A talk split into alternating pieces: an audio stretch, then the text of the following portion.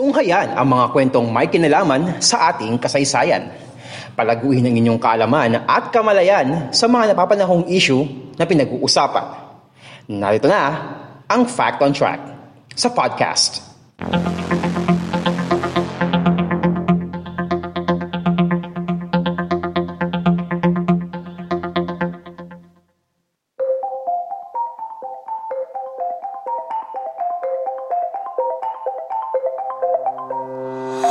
Kwento ko sa isaan, kalaman at mga napapanong usapin sa Lipunan Fact on Track sa podcast. Tayo po ngayon ay napapakinggan sa Spotify, Anchor, Pocketcast, Google Podcast at sa Red Circle.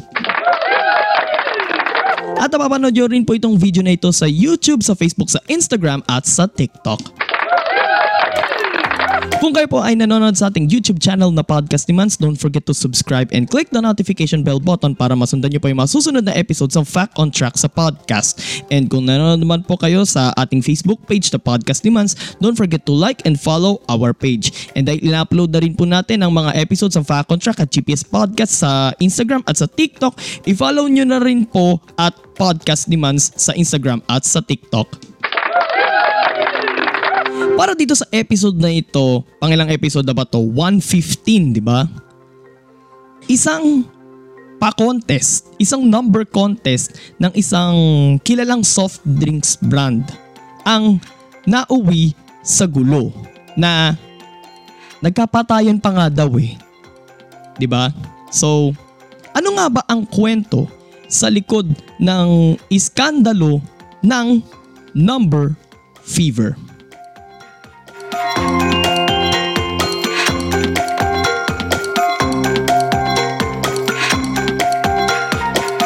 Fact on Track sub podcast.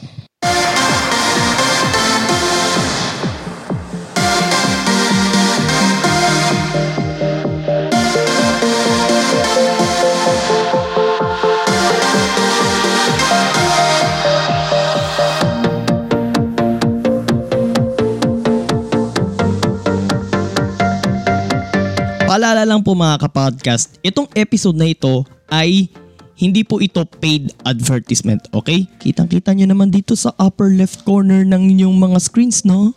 ba? Okay, ang number fever ay unang ipinakilala ng PepsiCo Incorporated sa Amerika noong 1984. Layo ng promotional campaign na ito na pataasin ng market share ng kanilang produkto laban sa kilala ring kakumpetensya nito.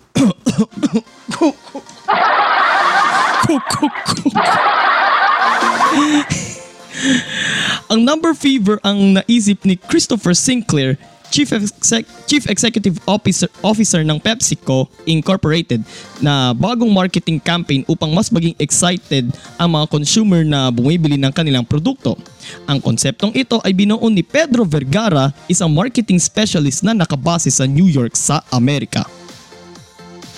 Dahil naging matagumpay ang promo ng dahil naging matagumpay ang promo ng soft, soft drinks brand na ito sa Amerika, nagkaroon rin ng mga parehong contest na ito sa ilang mga bansa sa Central at South America gaya ng sa Mexico, Guatemala, Chile at Argentina. Ang mga bansang ito ang ilan sa mga pinakamalalaking consumer ng soft drinks sa buong mundo. February 1992 nang magkaroon din ng Number Fever promo dito sa Pilipinas. Ito ay sa pangunguna naman ng Pepsi Cola Products Philippines Incorporated. Sa ilalim ng mga tansa ng kanilang mga soft drink at soda products, may makikitang mga numbers from 001 hanggang 999 plus the security code. Bawat premyo ay may katumbas na halaga mula 100 hanggang 1 million pesos. Dahil naging matagumpay din ang nasabing promo, tumaas ang market share ng kanilang product ng soft, soft drinks mula 4% at naging 24.9%. Gabi-gabi ay inaanunsyo sa telebisyon ang mga winning numbers. And as of May 8, 1992, 51,000 prizes na ang na-redeem kasama ang 17 grand prizes. Gabi ng May 25, 1992 nang i-anunsyo sa isang newscast na ang winning number ng araw na yon ay 349. Supposedly, dalawa lang dapat ang may hawak na 349 ang mananalo sana. Ang kaso, libo-libong consumer ang may hawak na ganong number. Paano ba naman aabot sa 800,000 ang nagawang mga tansa na may number 349? Ang masaklap, wala pa naman itong mga security code. Dahil sa naging error, aabot sa 800 billion pesos ang kabuuang premyo sa lahat ng mga nagawang tansan. Kasi ang isang tansan na may winning number na 349 ay nagkakahalaga ng 1 million pesos. Libo-libong claimants na may mga hawak ng tansang may 349 ang sumugod sa mga planta ng soft drinks brand na yun upang makuha ang kanilang premyo. Yun nga lang, iginiit ng PCPPI na nagkamali sila sa paggawa ng mga bottle caps dahil wala raw itong security code, kung kaya't hindi pa rin nila makukuha ang kanilang premyo.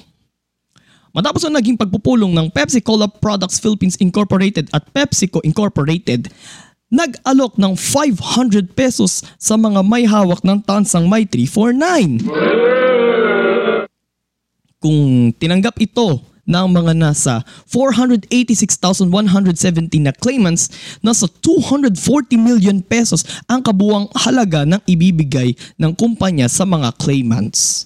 Subalit, hindi ito tinanggap ng mga galit na claimants at naging marahas na ang mga sumunod na pangyayari. Pero bago tayo mag-proceed, isipin nyo ano man, expect na mananalo ka ng 1 million. Dah- pero dahil lang sa error na yun, biglang ang magiging kapalit na lang nun is 500 pesos na lang.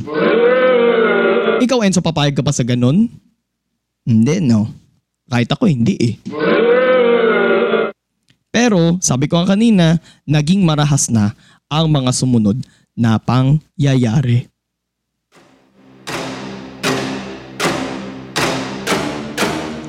Bumuo ng isang samahan ang mga claimants na pinangalan ng 349 Alliance. Nagkikayat sila na i-boycott ang mga produkto ng PCPPI. Kabi-kabilang mga kilos protesta ang naganap noon sa labas ng mga tanggapan ng PCPPI. Naging mapayapa naman ang mga naunang protesta, subalit naging marahas na at madugo ang mga sumunod na protesta. February 13, 1993 nang may isang mag-ina sa lungsod ng Maynila ang nasawi matapos masabugan ng granadang ibinato sa truck ng pinangingit-ngitang soft drinks. Sila noon ay bumibili lamang ng bigas nang maganap ang insidente. May naman ang parehong taon nang may tatlong empleyado ng PCPPI ang nasawi rin matapos masabugan din ng granadang ibinato naman sa kanilang bodega sa Davao City. Nakatanggap din ng mga death threats ang mga opisyal ng PCPPI at nasa 37 na mga truck ng kumpanya ang sinira ng mga galit na nagpoprotesta laban sa kanila. May mga truck na puwersahan nilang itinumba, tinulak nila hanggang sa matumba. May mga truck na pinagbabato at the worst or the worst, sorry, may mga truck na kanilang sinunog. Which is supposedly, labag yun sa batas. Yung itumba mo pa nga lang tapos yung pagbabatuin mo yung mga sasakyan katulad ng truck, eh kaso yun, di ba? Kaso yun, that's damage to property. Pero yung sunugin mo yung truck, ay, ibang kwento na yun. Arson na yun. And that is a heinous crime. Nasa 22,000 katao ang nagsampa ng maraming kaso laban sa PCPPI dahil sa kanilang panloloko. To be exact, 687 civil cases at 5,200 criminal cases. June 24, 1996 nang maglabas ng desisyon ang Quezon City Regional Trial Court na dapat bayaran ng PCPPI ng 10,000 pesos ang bawat nagreklamo para sa moral damages. Subalit tatlo sa mga nagsampa ng kaso ang nadismaya sa desisyon ng RTC. Kabilang na ang sinasabing may hawak raw ng tansang may 349 na si Jaime Lacanilaw. Kung kaya't iniakyat nila ito sa Court of Appeals kung saan noong July 3, 2001 ay naglabas naman sila ng hatol na babayaran naman ng PCPPI ang mga nagreklamo babayaran nila ng nagkakahalagang 30,000 pesos so mas mataas na plus attorney's fees. Pero nagsampa naman ng PCP, PCPPI Oh, tama. PCPPI ng apela sa Supreme Court kung saan sa kanilang sampung pahinang desisyon noong 2006 ay binaligtad nito ang naunang desisyon ng Court of Appeals. Ayon sa naging desisyon ng Supreme Court, hindi naman kailangang bayaran ng PCPPI ang premyo ng mga may hawak na 349 dahil nga ang katwiran nga ng, ng kumpanya ay nagkaroon ng error sa pagmanufacture ng mga tansan. Kung babalikan natin yung binanggit ko kanina. Wala ring pananagutan ng kumpanya sa mga naging danyos kaugnay ng nangyaring gulo dulot ng kanilang promo. Idagdag pa dito na parang na found out ng Supreme Court na ang pangalan nun si Jaime Lacanilaw ay hindi naman pala holder ng tansang may 349. Additional fact yun. Dahil dito ay tuluyan ng isinara ang kaso kaugnay ng kontrobersya sa number fever promo. So, parang ang dapat sana naging hakbang ng ng company imbis na uh, imbis na mauwi sa ganitong gulo is pinaraffle na lang, di ba? Parang pinaraffle na lang nila and parang bubunutin na lang nila kung sino yung mananalo ng grand prize.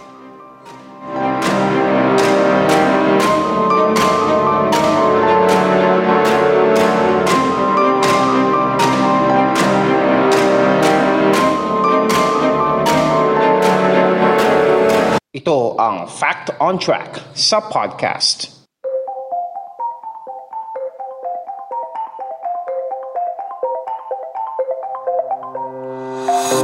Habang sinusulat ko yung itong topic natin mga kapodcast, bigla tuloy nag-flashback sa akin yung ginawa nating quiz bee sa GPS podcast na kung saan actually hindi naman siya negative in fact naging positive naman yung feedback eh maraming salamat po. Okay, so bigla lang nag-flashback sa isipan ko yung ginawa nating quiz bee sa GPS podcast na kung saan prior to the recording ng video na which is, oh, recording lang yun, kaya nga naka-premiere lang eh, di ba? So, prior to that contest natin, ay pinagplanuhan namin yan kasama nga dito si Enzo and pati si kuya namin ay kasama dito sa sa plano na ito. And binigyan nila ako ng idea sa kung ano ang sa kung paano namin ito gagawin and with regard din sa prices na ipapamigay. Okay? And di ba nga sumasabay si Peachy? And di ba nga tawag dito ay quiz bee nga di ba? So na ano na namin parang ina-expect na namin na merong magtatabla. In fact, sabi ko nga nun, tatlo ang mananalo ng uh, ng prices, 'di ba? Top 3 yung pipiliin namin. So, ang titingnan namin kung may magtatabla sa top 3. So, after ng premiere ng Quiz B is tiningnan na binilang na namin yung mga scores, tinabulate na namin and meron namang nagtabla pero wala sa top 3. Then yung sa top 3 naman ay wala naman. Parang magkakaiba naman yung ano nila yung mga scores nila, 'di ba? Yung sa pang-apat yung sa pang-apat naman, sa fourth placer naman, uh, tabak siya ng isa kontra sa nanalong third placer. So hindi ko na lang babanggitin yung pangalan mo pero shout out sa iyo. Okay. Basta ang ganun yung naging proseso namin. Parang hindi namin kagad ito sinabi ng maaga. Parang nung a week before namin i-release itong itong quiz bin na ito ay doon na namin in-announce na magkakaroon tayo ng pa-quiz bee sa GPS Podcast as part of our first anniversary. So, maayos naman yung naging ano natin, naging flow ng quiz bee. Uh, may nagsabi nga sa akin na very organized daw. Lahat uh, pulido, well-researched yung mga tanong. Maraming salamat po sa mga ganong feedbacks. And kung tatanungin nyo ako mga kapodcast kung magpapa-quiz pa ba ako? Abangan nyo na lang. hindi ko sinasabing wala. O hindi ko sinasabing kagad na meron. Basta abangan nyo na lang.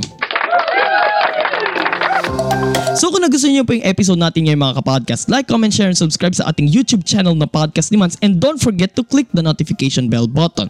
And sundan niyo rin po at i-like ang ating Facebook page na Podcast ni Mans, pati na rin po ang Instagram at TikTok account natin at Podcast ni Mans. Excuse me. And Uh, i-follow nyo rin po ang Fact Track sa podcast, ang GPS podcast, ang Endzone with Enzo at ang End1 podcast sa ating mga audio pr- platforms. And sundan nyo rin po ako sa aking mga personal social media uh, social media accounts sa Twitter at mans underscore F1995, sa Instagram at mans.95 underscore, sa Laika at mansf1995, and sa Kumu at podcast ni Mans. Ito po si Mans at ito ang Fact on Track sa podcast. God bless everyone. God bless the Philippines. Purihin po ang Panginoon.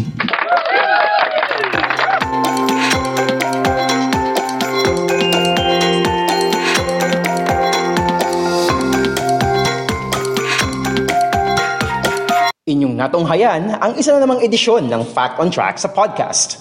Patuloy na subaybayan ang Fact on Track sa Spotify, Anchor, Google Podcast, Red Circle at Pocket Cast. At mag-subscribe sa podcast ni Mans sa Facebook, YouTube, Twitter, Kumu, Laika at TikTok. Maraming salamat sa inyong patuloy na pagsubaybay.